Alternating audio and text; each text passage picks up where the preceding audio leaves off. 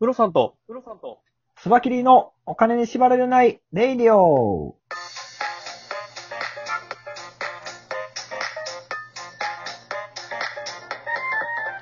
この番組は元野村証券の営業コンサルタント、ムロさんと、テクニカルアナリストのスバキリがお送りするお金と経済のことについて話す番組です。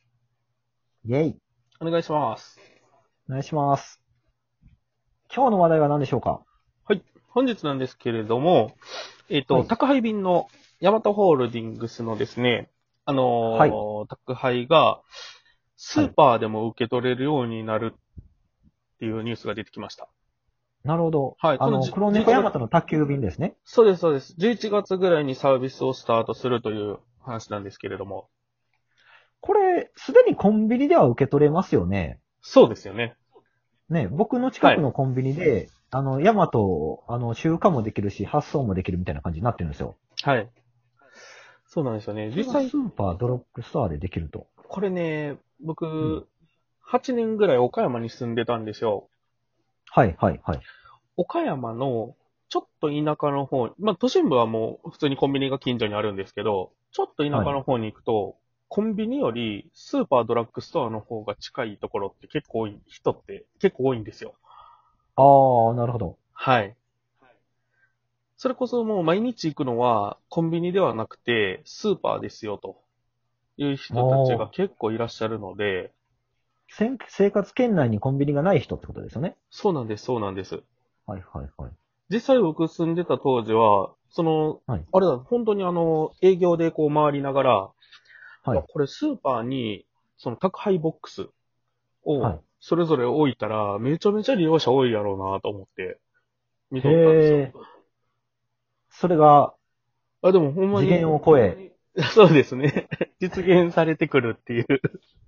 そういうことですよね。はい。いや、でもこれほんまにね、アイデアって、うん。あのーなんかあの時考えてたなっていうのが、現実になってきたりしますよね。 あ、そうですね。ねえ。なんいかや、だからほ、うんうんうん。ほんまに僕思うのは、やるかやらないかなんですよ。絶 対、勝負って。何か思いついた時に。確かに。なんかあれですもんね、うその、その時に自分が思いついたことって、世界中で1000人ぐらいが同時に思いついてるみたいなそうそうそう。話ありますもんね。はい。で、1000人は思いついてて、やる人はだから1人とか2人なんですよ。あ、じゃあ、やる人が10人言ってたかな。で、それを継続する人が1人とか、そんなはいはいはい、はい。感じなんですよ。だから、ちゃんとやってるかどうかなんですよ。僕もだから自分でクラウドファンディングを2回したときに、はい。めっちゃいろんな人から相談を受けるようになったんですよね。クラウドファンディングってどうやってやってんのみたいな。うんうんうんうん。で、これって需要あるんじゃないかっていうことで、クラウドファンディングのプロデュースを始めたんですけど、はい。いや、だからほんまにやるかやらないかなんですよね。うんやってみて、こっちは本当に良かったなと思いますし、はい。まあ逆にや ってし失敗したこともいっぱいありますけどね。そうですね。まあただ僕はあの、その、岡山にいた当時の、宅配ボックス置いたらええのになは、あの、ビジネスモデルとしてというよりは、あったら便利やのになぐらいのレベルでああ、自分がね、自分がね。 そうです、そうです。全然そんなんじゃ、あの、自分がそういうビジネスをやるなんて強いほども考えてなかったですね、当時は。なるほどいや、でも、ビジネスという観点じゃなくても、あの、ビジネスのスタートってそれらしいんですよ。何かの不不便とか、はいはいはい。いそっからあの感じてスタートするみたいですね。や、でもそれはそうだろうな。こんんもうちょっとこうなったらいいのになって、多分生活の中で考えることがあって、うん、うん。それがヒントなんですよ。確かに、そういうのを集めたいですよ。課題解決ですよね。何かこうそう困っていることとか、もっとこうなれば便利やのにっていうところから、それを実現するためのビジネスを作っていくっていううんアプローチですよね。そうですね。うんうんうん。で、それで言うと、僕、主婦の人が一番強いと思います。というと主婦いろんなアイデアをですね。主婦の人っていろいろ、あの、はい日々暮らしてはいはいて、もっとこうなったらいいのになって感じてることがいっぱいあると思うんですよ。うんうんうん。例えば僕とか仕事しててもずっとパソコンの前で、あの、いろいろやったりしてるので、はいそんなね、不便なことを感じることはないんですよ。うんうんうんうん。でも主婦の方はね、いつも、あのー炊事、洗濯されてるときにもっとこうなったらいいのになとかね、買い物行くときにもっとこうなったらいいのになとか、は子供と接してるときにもっとこんなんあったらいいのになっていっぱい感じてらっしゃると思うので、うんうんうんうん。僕はそういうアイデアを結構聞きたいなと、ですね。なるほどな。はい。こういう多分、ヤマトの、はい。こういうサービスも、うんその、ムロさんみたいに感じた人がいて、うんうんドラッグとかスーパーとかで、ここでヤマト受け取れたらいいのになっていう声が多分どっからか上がってて、そうでしょうね。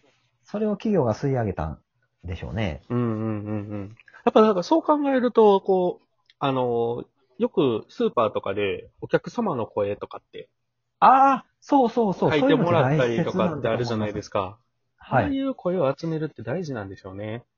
ねなんか、その中にはクレームとかが入っちゃってるかもしれないですけど、まうんあ、それも一つの声だと思って受け入れていくのがいいかもしれないです。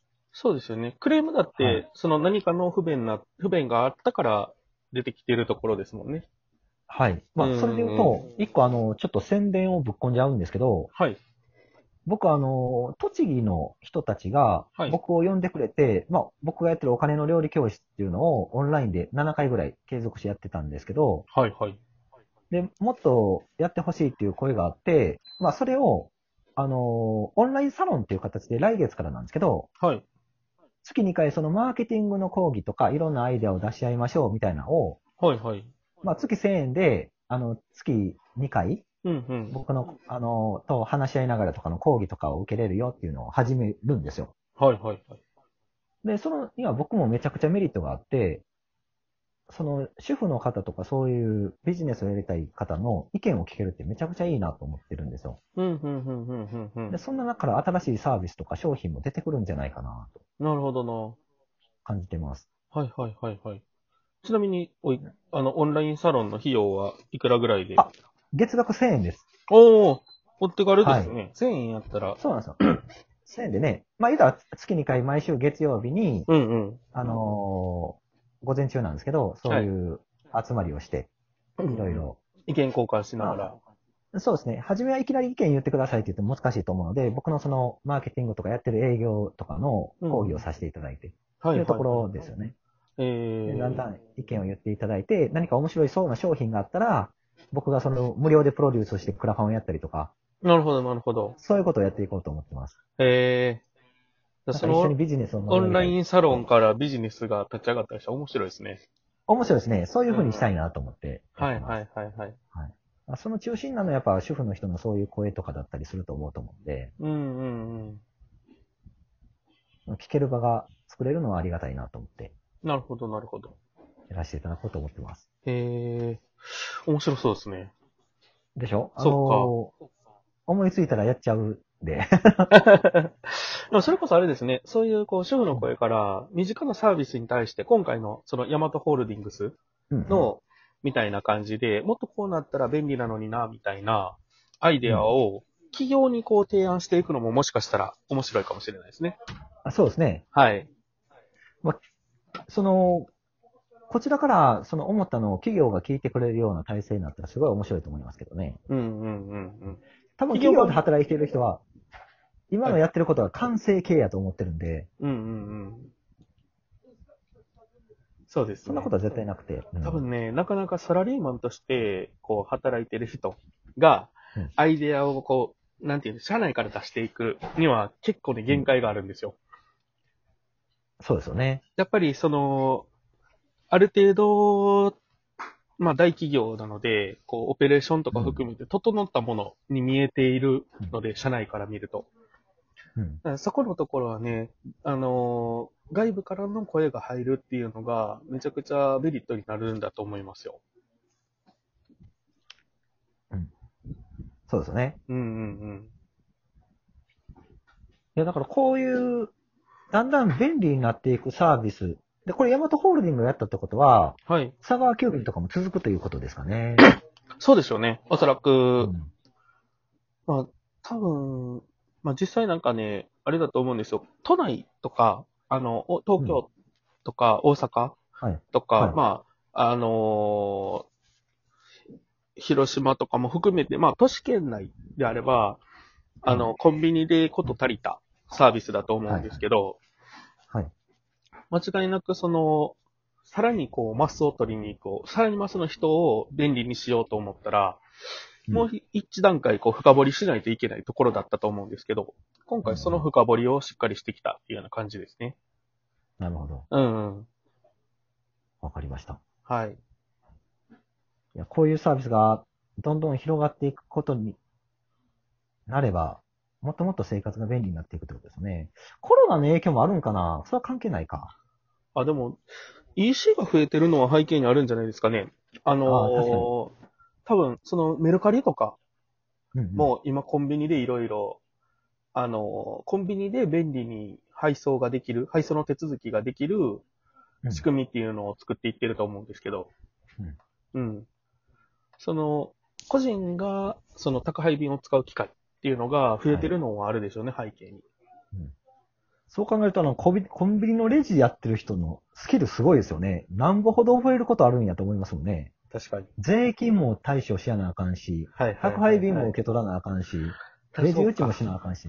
コンビニでできることが増えるごとに、こう、マルチに対応しないといけなくなっていってるわけですね。そう。あれは時 給大変安すぎるんじゃないあの、やってる仕事に対して。確かに確かに。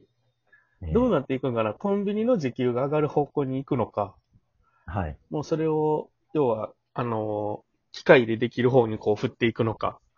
まあ、そうですね。機械でやっていくんでしょうねあ。でも、今あれですもんね、その、ロッピーだったりとか、あの、はいいはいろんなこう、各種手続きは機械でやって、それの生産だけをレジでしてね、うんうんみたいな形そのうでオすねペレーションになってますもんね。